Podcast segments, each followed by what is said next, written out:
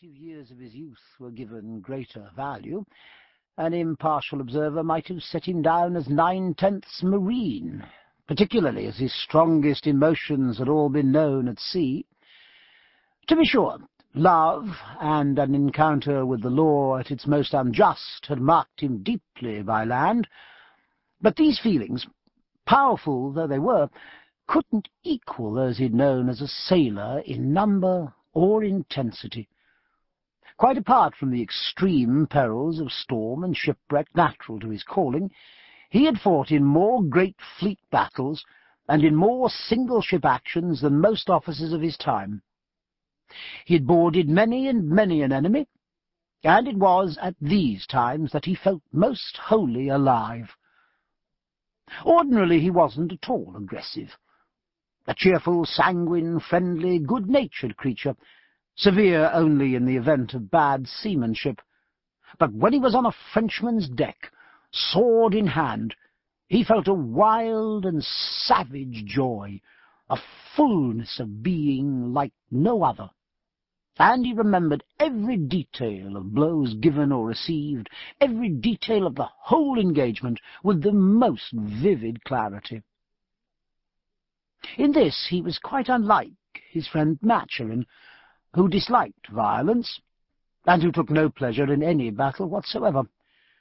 When he was obliged to fight, he did so with a cold efficiency, but never without an apprehension that had continually to be mastered, disliking both the occasion and the recollection of it.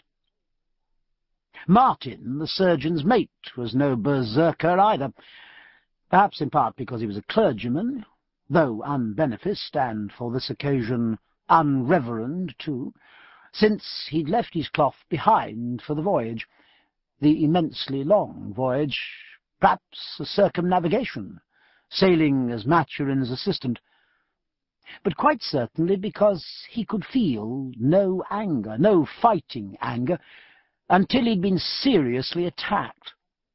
And not a very great deal even then, only a wild, indignant sense of defence.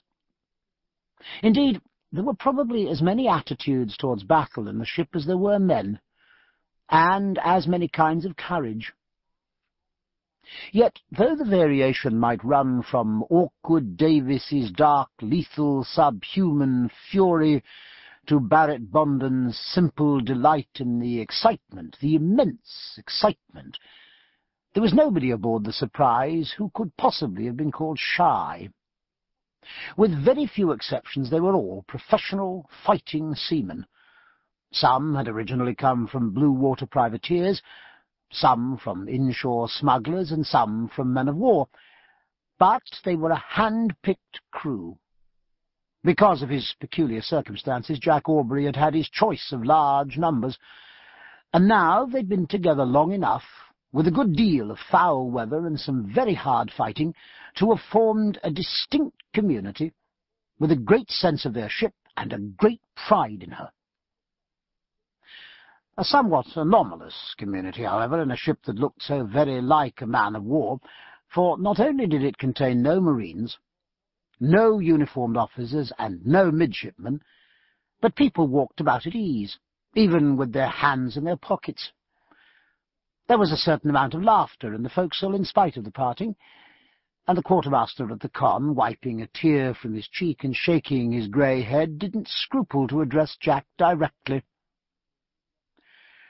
I shall never see her like again, sir. The loveliest young woman in Shelmerston. A lovely young woman indeed, Heaven, said Jack. Mrs. Heaven, if I do not mistake. Why, sir, in a manner of speaking, but some might say more on the porcupine lay, the roving line, if you understand me. There's a great deal to be said for porcupines, Heaven. Solomon had a thousand, and Solomon knew what o'clock it was, I believe. You'll certainly see her again. But the surprise herself was anomalous, too. Although she looked so very like a king's ship, she was, in fact, only a letter of marque, a private man-of-war licensed to cruise upon the enemy. Yet she was no ordinary letter of marque either, since government was paying her expenses to go to the South Seas, there to harry the French and American whalers and fur traders, and any enemy warship that might be within her capacity. This would normally have brought her much nearer the status of one of His Majesty's hired vessels, particularly as her people were exempted from impressment. But it so happened that the administration's real aim was to enable Dr. Maturin to look into the possibility of independent states arising in Chile and Peru, of their being helped to arise, thus weakening the Spanish Empire. Since Spain was at this time England's ally, the aim couldn't possibly be avowed, nor the payments, nor indeed anything to do with the whole potentially embarrassing affair. This, however, didn't worry the surprises to the least degree. The hands knew that they had their precious exemption, and that they had succeeded in remaining on the books, the highly selective books, of the most extraordinarily successful privateer afloat. One whose recent list of prizes had enabled even the humblest seamen she carried to play ducks and drakes with gold pieces if they chose. Several of them, and several of their shipmates, had so chosen throughout the unexpectedly long period of refitting before the South American voyage, and they were now paupers once more, though very cheerful paupers, since what had happened before might very well happen again, was almost certain to happen again, and even a short cruise, let alone one into the South Sea, might bring Captain Aubrey back with so many prizes at his tail that the port of Shelmerston would be choked for the second time. Yet rather more of them, particularly the two and two and a half share hands, had listened to their captain's advice. Captain Aubrey was remarkably good at giving financial advice. He cried up thrift, caution, small returns, the Navy five per cents were the very utmost limit of what he would approve, perpetual vigilance, and strict economy. It was known throughout the maritime world that although Lucky Jack Aubrey had quite certainly earned his nickname at sea, making at least three fortunes before the last astonishing stroke, he had also been spectacularly unfortunate by land. At certain periods he'd been extravagant, maintaining a racing stable and cutting a figure at Brooks. At others he'd been credulous, believing in projectors and their schemes, and generally speaking, disaster had attended upon his undertakings. It was, therefore, perfectly clear to an objective eye that no one had less right to give advice.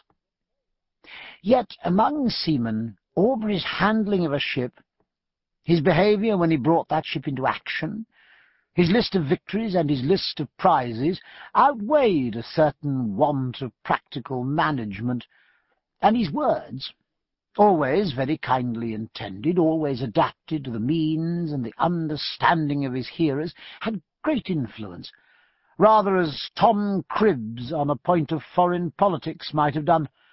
And some of the surprises, all of them married men with children, retired from the sea.